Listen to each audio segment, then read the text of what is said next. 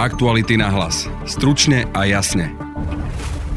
Robert Fico bol dnes na polícii, no odmietol vypovedať. Cítite krv smeráka krv. a ja si cítite čo Dostali ste slušnú odpoveď, čo chcete? Podcaste budete počuť šéf redaktora Aktualit Petra Bardyho, ktorý hovorí, že šéf Smeru je nervózny a agresívny, pretože podstata vyšetrovania stojí a padá na tom, že sa Ficov systém začal rúcať. A je to vidieť, že Robert Fico je nervózny. Zrazu začal písať listy do Bruselu. To, to sa nedialo ani v časoch, keď e, tu bola kauza Hedvíky Malinovej. Ne- Nedialo sa to v časoch, keď policia zbila Rómov v Moldave. Nedialo sa to za, za vraždy alebo po vražde Jana a Martiny. A zrazu Robert Fico, keď sa to týka jeho, zjavne sa bojí. Obvinenie expremiéra si všíma Brusel, ale aj svet. Čiže on naozaj, že bol libling v očiach e, európskych sociálnych demokratov. To, čo sa mu stalo po vražde a to, vlastne, čo sa mu deje teraz, je nekonečná medzinárodná hamba Roberta Fica. Na druhej strane mám pocit, že toto už pre neho nie je nič, e, čo by, na čom by mu záležalo. O utečencoch sa v oblasti duševného zdravia hovorí ako o skupine ľudí, u ktorých sa často vyskytuje posttraumatická stresová porucha. Ako sa prejavuje a ako môžeme utekajúcim ľuďom v oblasti psychického zdravia pomôcť. To sme sa v druhej téme podcastu pýtali Evy Samcovej, psychologičky, ktorá sa špecializuje na krízovú intervenciu. Napríklad sa mi stalo, že e, deti si hádzali balón, praskol, tak naozaj proste tí Ukrajinci išli k zemi, lebo si sa zlákli, že nejakým spôsobom niekde niekto vystrelil. Práve počúvate podcast Aktuality na hlas a moje meno je Denisa Hopková. Keď si kupujete oblečenie, chcete si ho najprv vyskúšať, či vám sedí. Prečo by ste to isté nemohli spraviť, aj keď ide o kancelárie? Príďte si vyskúšať svoj nový office na deň zdarma. My Cowork v MyHive Vajnorská je dokonalým spojením dizajnu, skvelých služieb a flexibilných riešení presne podľa potrieb vášho podnikania. Vďaka živej komunite získate množstvo príležitostí pre budovanie obchodných vzťahov.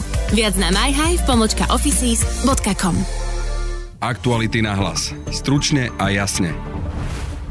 Momentálne vítam v štúdiu šéf-redaktora Aktualit Petra Bardyho. Pekný dobrý deň prajem. Robert Fico bol dnes na policii pre obvinenie zo založenia zločineckej skupiny, no a ty si dnes aj napísal taký komentár, že nám vlastne uniká pointa Ficovho stíhania. Čo si ty myslel? Ako nám uniká tá pointa Ficovho stíhania? Robert Fico, ľudia okolo Smeru, jeho fanúšikovia, členovia strany, eh, advokáti a právni zastupcovia sa snažia nejakým spôsobom eh, bagatelizovať vyšetrovanie Roberta Fica, Roberta Kaliňáka a jeho im blízkym ľuďom alebo ľuďom blízkym Smeru a predchádzajúcich vlád Smeru tým, že vyšetrovatelia prípadu a prokurátori a všetci tí ľudia, operatívci, ktorí sa tomu venujú, sú nejakým spôsobom skorumpovaní alebo že je to politický proces alebo dokonca ich nazýval eh, Robert Fico bohužiaľ spoločne s Borisom Kolárom aj mafiou. Čiže snažia sa ako keby znížiť relevantnosť vyšetrovania tým, že spochybňujú vyšetrovací tým. A problém je ten, že, že tu nejde o vyšetrovací tým, tu ide o to, že proti Robertovi Ficovi, Robertovi Kaliňákovi a proti všetkým tým ľuďom z toho systému našich ľudí, ktorý, bol, ktorý sa tu inštaloval počas vlád Smeru a ktorý tu ve- veľmi bujne a efektívne fungoval, proti tomuto svedčia účastníci toho, toho systému, že ľudia, ktorí v tom systéme priamo boli, to je Ludovít Mako, Bernard Slobodník alebo, alebo František Imrece a ďalší a ďalší, to sú jednoducho ľudia z policie, ľudia z finančnej správy, z kriminálneho úradu e, finančnej správy a tak ďalej. Čiže všetci tí, ktorí mali nejaké poznatky o, o zneužívaní systému v prospech e, konkrétnej skupiny ľudí alebo v neprospech e, buď politických oponentov alebo biznisových oponentov. Čiže ty hovoríš, že sa vlastne Fico aj snaží odlákať pozornosť od tej podstaty, že vlastne jeho ľudia alebo ľudia, ktorí boli za jeho éry, hovoria práve o tom, čo napríklad sa aj píše v uznesení. Presne tak, že jeho usvedčujú jeho vlastní ľudia, produkty jeho doby a produkty, produkty systému, ktorý Robert Fico a jeho okolie inštalovali e, od nástupu vlád Smeru. Áno, ale my vieme napríklad, že Robert Fico on je známy tým, že tie témy dokáže otačiť vo svoj prospech. Videli sme to aj pri covide. Nemôže sa stať, že sa mu to nejakým spôsobom podarí otočiť tú tému tak, ako on chce? Ja si myslím, že už ani nejde o otačanie témy, že tu už je naozaj Slovensko rozdelené na dve skupiny. Jedna skupina ľudí sú anti-mainstreamoví, ktorým môžeme predkladať akékoľvek fakty, ktorým môžeme predkladať akékoľvek dôkazy, úplne nepriestrelné dôkazy, ale budú opakovať to, čo počujú od svojich politických alebo ideových lídrov a často to je v úplnom rozpore s realitou. A toto sú práve ľudia, ktorí sa pohybujú v, vo volebnom, alebo v, to, v, tej, v tej časti Slovenska, ktorá je volicky alebo ideovo blízka Smeru a Robertovi Ficovi. Čiže pre týchto ľudí už častokrát e, fakty nehrajú žiadnu úlohu. Dôležité je, čo povie Robert Fico, Luboš Blaha alebo niekto zo smerackých lídrov a to považujú za realitu. Ty si dnes napísal, že podstata vyšetrovania stojí pada na tom, že sa Ficov systém začal rúcať a preto je teda Fico nervózny, agresívny. Je naozaj isté, že sa ten Ficov systém zrúti? No to ja neviem, ja len píšem, že sa začal rútiť a je to vidieť, že Robert Fico je nervózny.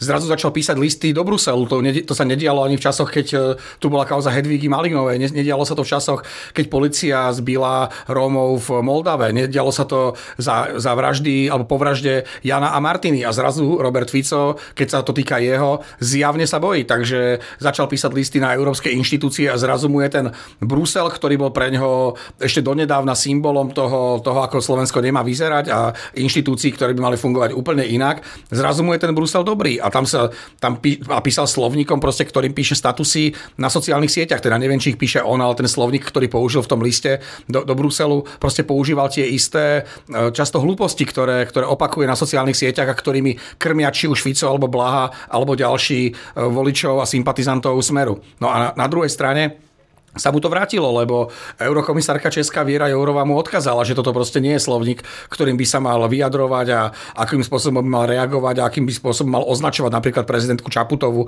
že to naozaj prekročilo akékoľvek, akékoľvek spôsoby. Čiže Robert Fico nesnaží sa len pomôcť alebo nájsť pomoc v Bruseli, dru- okrem toho pokračuje vo svojej antikampani voči najvyšším ústavným činiteľom a voči ľuďom, ktorí nejakým spôsobom bránia demokratické princípy Slovenska. Ja sa ešte budem pýtať na, na to, ako je Robert Fico vnímaný v zahraničí, lebo teraz sme si možno spomenuli skôr len ten Brusel, ale videli sme, že o ňom písali aj svetové médiá.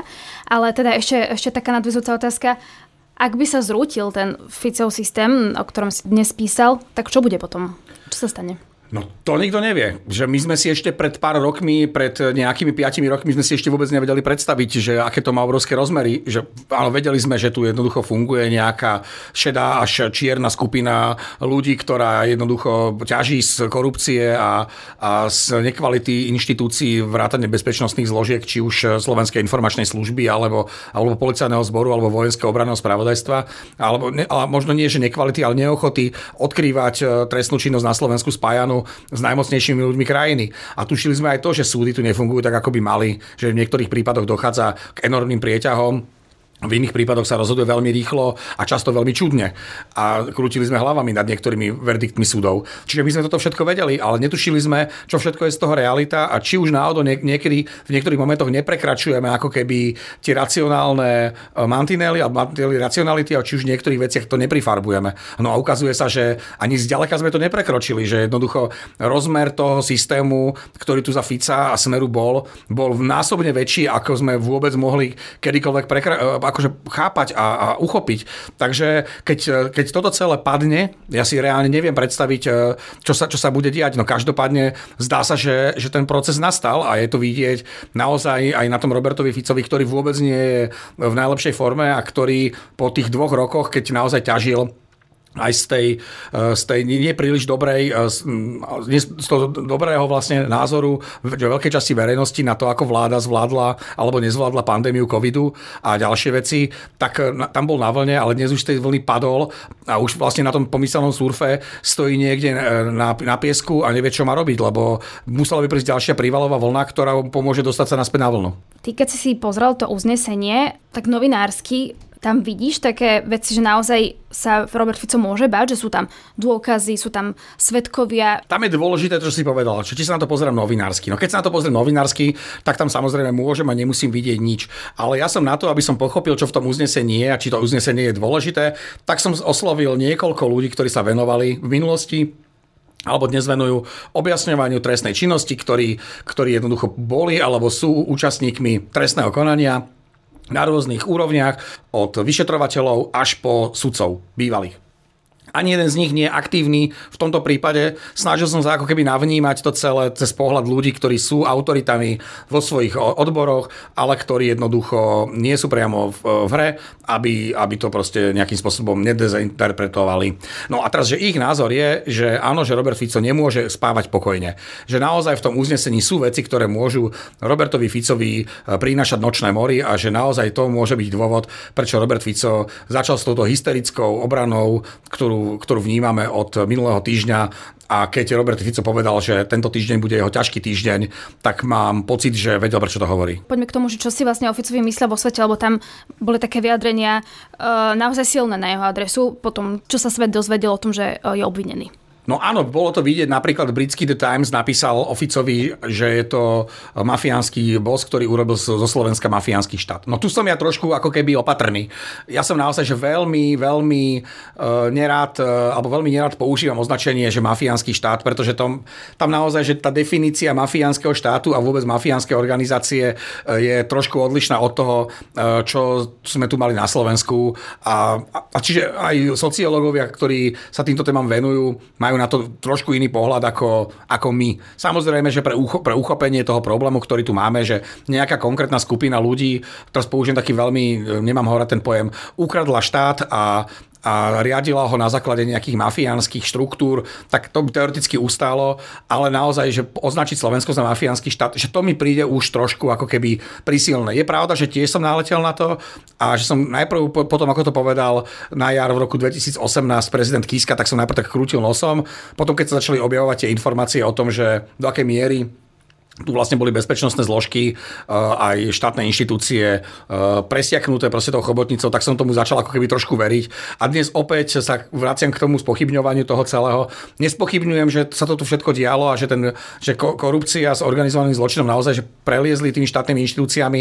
Na druhej strane, eh, keď chcem povedať, alebo na to, aby som povedal, že Slovensko je mafiánskym štátom, potrebujem aj niečo viac, ako si to iba myslieť. Hej, ale ukazuje to asi to, ako je vnímaný Robert Fico v zahraničí. To je hrozná hamba. To je pre neho hrozná hamba. Robert Fico bol dlhé roky v Bruseli, hlavne keď tam boli silní sociálni demokrati, bol naozaj považovaný za etalon toho, ako má vyzerať moderný európsky sociálny demokrat. E, naozaj reportovali tam čísla, kde klesala e, nezamestnanosť, rastla životná úroveň, rastli minimálne mzdy alebo priemerné mzdy. Čiže on naozaj, že bol libling v očiach európskych sociálnych demokratov. To, čo sa mu stalo po vražde a to vlastne, čo sa mu deje teraz, je nekonečná medzinárodná hamba Roberta Fica. Na druhej strane mám pocit, že toto už pre neho nie je nič, e, čo by, na čom by mu záležalo. Tá, tá zahraničná sláva Roberta Fica bola, bola pre neho zaujímavá v tom čase, keď bol premiérom a keď naozaj mal vysoké, vysoké percentá popularity aj doma na Slovensku a keď mohol vládnuť a vládol. Ako náhle sa stal osobou, ktorá sa objavuje v, vo vyšetrovacích spisoch a ktorá už je sama o sebe trestne stíhaná, tak v tej chvíli už Robertovi Ficovi nejde o medzinárodnú, uh, medzinárodné uznanie, ide mu o to, aby sa zachránil a pre svoju záchranu urobiť čokoľvek, kľudne by nás dal do rúk e, e, krajín, s ktorými nechceme mať nič spoločné. No a e, také asi to najaktuálnejšie je, že vo štvrtok ráno by sa malo hlasovať o tom, že či teda parlament alebo poslanci budú súhlasiť s väzobným stíhaním Roberta Fica. Očakávaš tam niečo prekvapivé, že napríklad sme rodina, kto vie, ako sa k tomu postaví, respektíve, že ťa možno prekvapí, ako sa postaví k tomu hlas?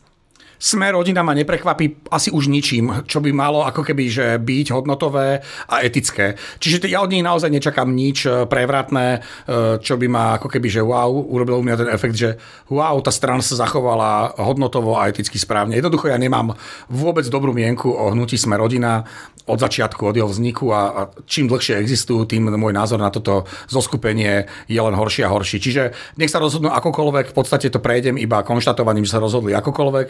Myslím si, že koalícia má dostatok hlasov na to, aby aj s tými ľuďmi, ktorí v koalícii boli a ktorí z nej odišli a stali sa z nich nezaradení poslanci, myslím si, že majú dosť hlasov na to, aby, aby mohli rozhodnúť o väzobnom stíhaní e, Roberta Fica.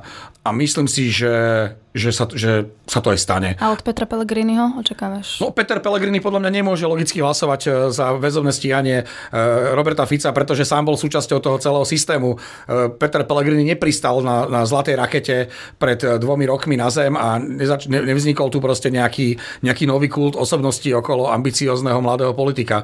Jednoducho Peter Pellegrini má spoločnú dráhu s Robertom Ficom od začiatku milénia, čiže, čiže to je nekonečne dlhá doba a Peter Pellegrini sa sám objavuje v, v niektorých výpovediach, čo samo o sebe uh, je tiež na, na akože zaujímavá, zaujímavá téma. Toľko šéf-redaktor Aktualit Petr Bardy. Ďakujem pekne. Štúdiu vítam programovú riaditeľku občianskeho združenia Tenenet Marcelu Hajtmankovú a psychologičku Evu Samcovú, ktorá sa špecializuje na krízovú intervenciu. Dobrý deň. Dobrý deň. Dobrý deň. S akými psychickými problémami sa stretávajú utečenci? Čo vám hovoria, respektíve čo vidíte sami na nich? Prvá vec, ktorú naozaj je vidieť a je badateľná v podstate na prvý pohľad je väčšinou nie dobre prekrvená tvár. To znamená, že prichádzajú takí trošku sivší, ale v podstate pri tej prvej intervencii, keď už naozaj ich my nejakým spôsobom stabilizujeme, tak tá krv začne znova prúdiť a už farbu chytajú.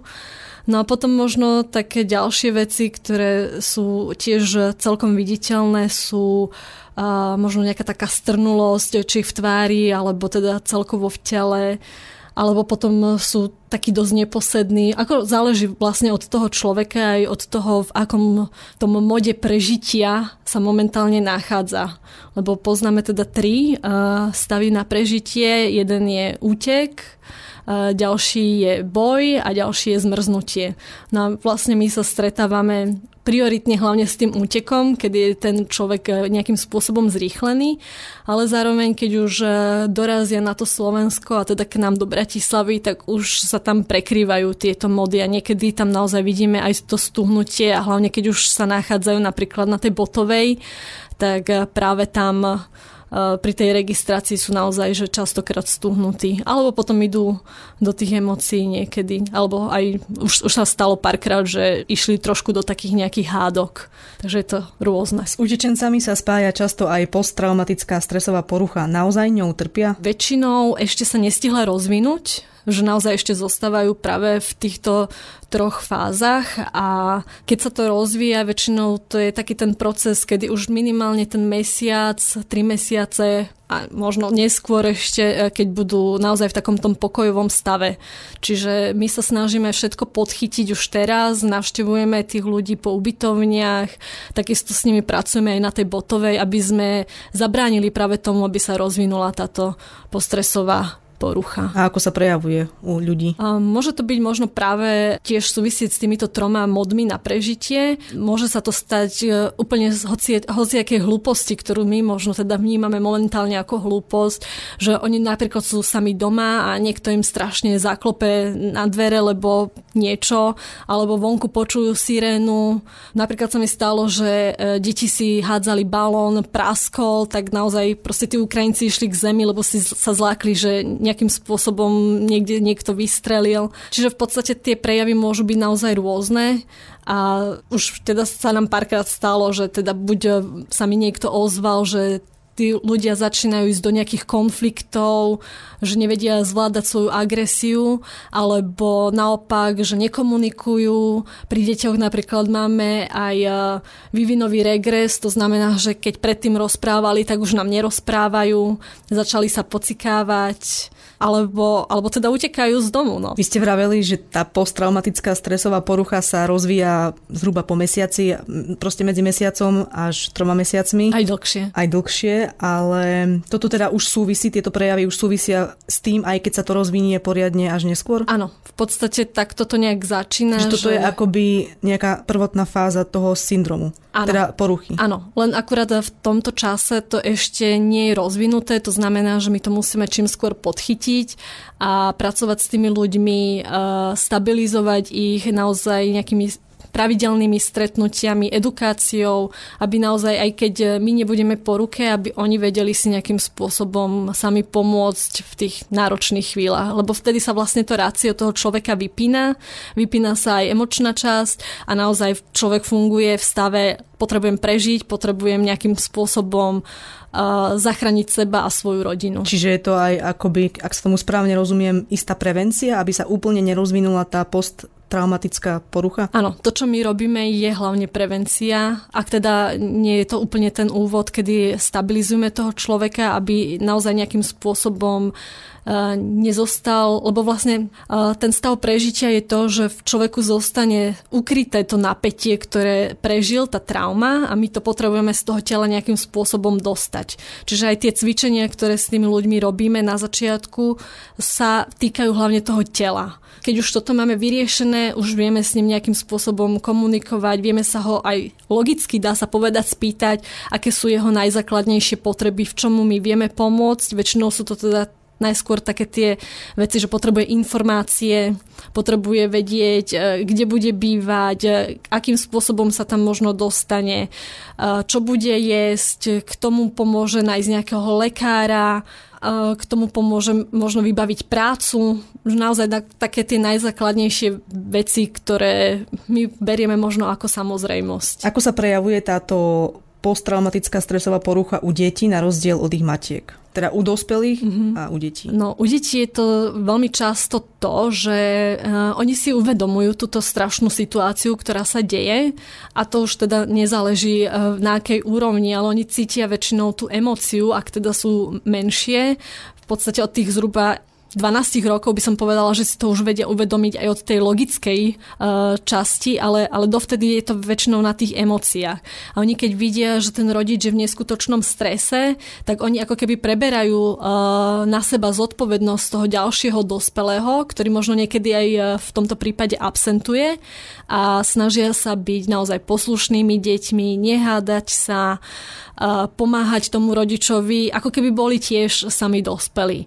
Čiže my v tomto prípade napríklad sa snažíme tie deti vraciať naspäť do detstva, učíme ich ako keby znova sa hrať, kresliť, naháňať sa a my v podstate už vieme toto aj tak celkom e, slušne zistiť, že keď sa dieťa hrá, tak už vieme, že je v poriadku. Ak sa nehrá, tak vieme, že máme prácu. Vy ste spomínali ešte úteky z ubytovacích zariadení. Máte nejaké, nejaké skúsenosti, teda viac informácií o tom? No, je to uh, práve... Je to prejavom tej posttraumatickej stresovej poruchy? Áno, môže to byť. Uh, ako som spomínala, môže to byť situácia, že niekto zaklope na dvere alebo vonku počujú nejakú sirénu zrazu a u nich naozaj nastane takéto prepnutie toho mozgu, vypne sa rácio a naozaj sa snažia iba nejakým spôsobom prežiť. Čiže prichádzajú k nám aj ľudia, ktorí ubytovali Ukrajincov a riešia s nami aj práve takéto situácie, že nevedia, že kde sa práve tých ľudia nachádzajú. E,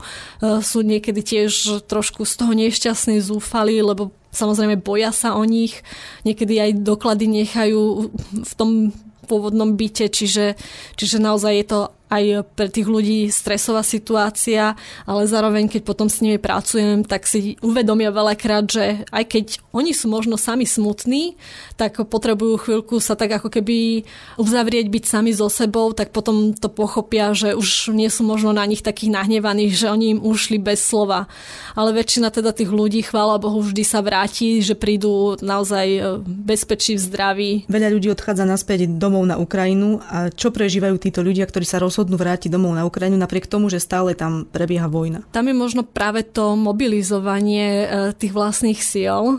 Tam sa im častokrát prepína naspäť to rácio, kde oni naozaj ten prvý moment bolo, že a je tu vojna, tak poďme rýchlo utiec, lebo chceme byť v bezpečí, chceme to prežiť.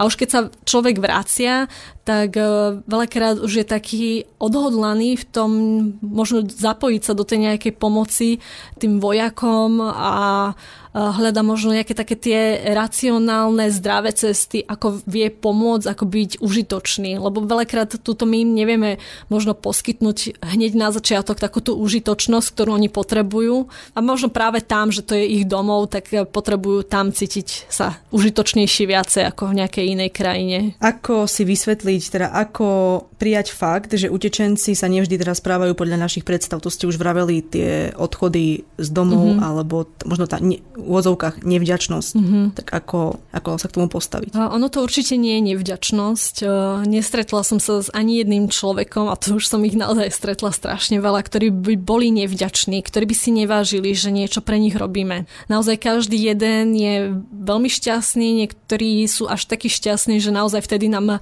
precitnú a idú aj tie slzy a sú ochotní oveľa viacej aj komunikovať o tých svojich príbehoch len ono naozaj sa tam niekedy spúšťajú práve tie reakcie na to prežitie. Máme ich všetci. Len tým, že chvala Bohu nie každý z nás zažíva tieto nepríjemné situácie, tak možno si ich niekedy ani neuvedomujeme. Mám napríklad tiež teraz aj s jedným pánom sa rozprávam, ktorý, ktorý tiež nejakým spôsobom mal chvíľku nejaký hnev, ale potom si uvedomil, že reaguje na stresovú situáciu veľmi podobne, čiže potom sa tak upokojil a celé to prijal a bol naozaj že spokojný už len kvôli tomu, že to celé pochopil, že má to veľmi podobne.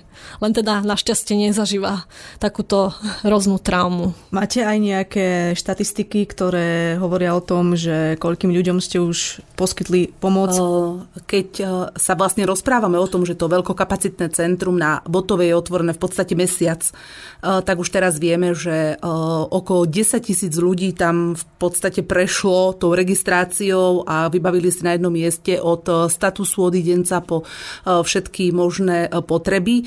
Tak my ako Tenenet sme poskytli okolo 2000 poradenstiev, sociálnych poradenstiev, čo znamená, že sme ich sprevádzali pri nájdení si ubytovania až po zabezpečení nejakého sprievodu a okolo 2800 psychologických intervencií. To je práve aj to, čo, na čo kolegyňa práve poukazovala, že ono sa síce častokrát to rozvinie tak po dlhšej dobe, ale niekedy, keď správnym prístupom sa vlastne podporí tá reakcia toho, že už sú vlastne v bezpečí, tak častokrát sa to prejaví aj. Zároveň sa snažíme naozaj mať a vyvinúť a vlastne spracovať také adaptačné programy. Ako spomínala Elka, že máme podchytených tých ľudí, vieme asi, že niektorí tieto, k týmto stresom ešte dojde, takže my sa k nimi budeme postupne aj vrácať. Ďakujem. Toľko Eva Samcová, psychologička, ktorá sa špecializuje na krízovú intervenciu a Marcela Hajtmanková, ktorá je programovou riaditeľkou občianskeho združenia Tenenet. Ďakujem za rozhovor. Ďakujeme aj my. Na dnešnom podcaste spolupracovali Adam Oleš a Denisa Žilová. Od mikrofónu sa lúči a pekný zvyšok dňa želá Denisa Hopková. Aktuality na hlas. Stručne a jasne.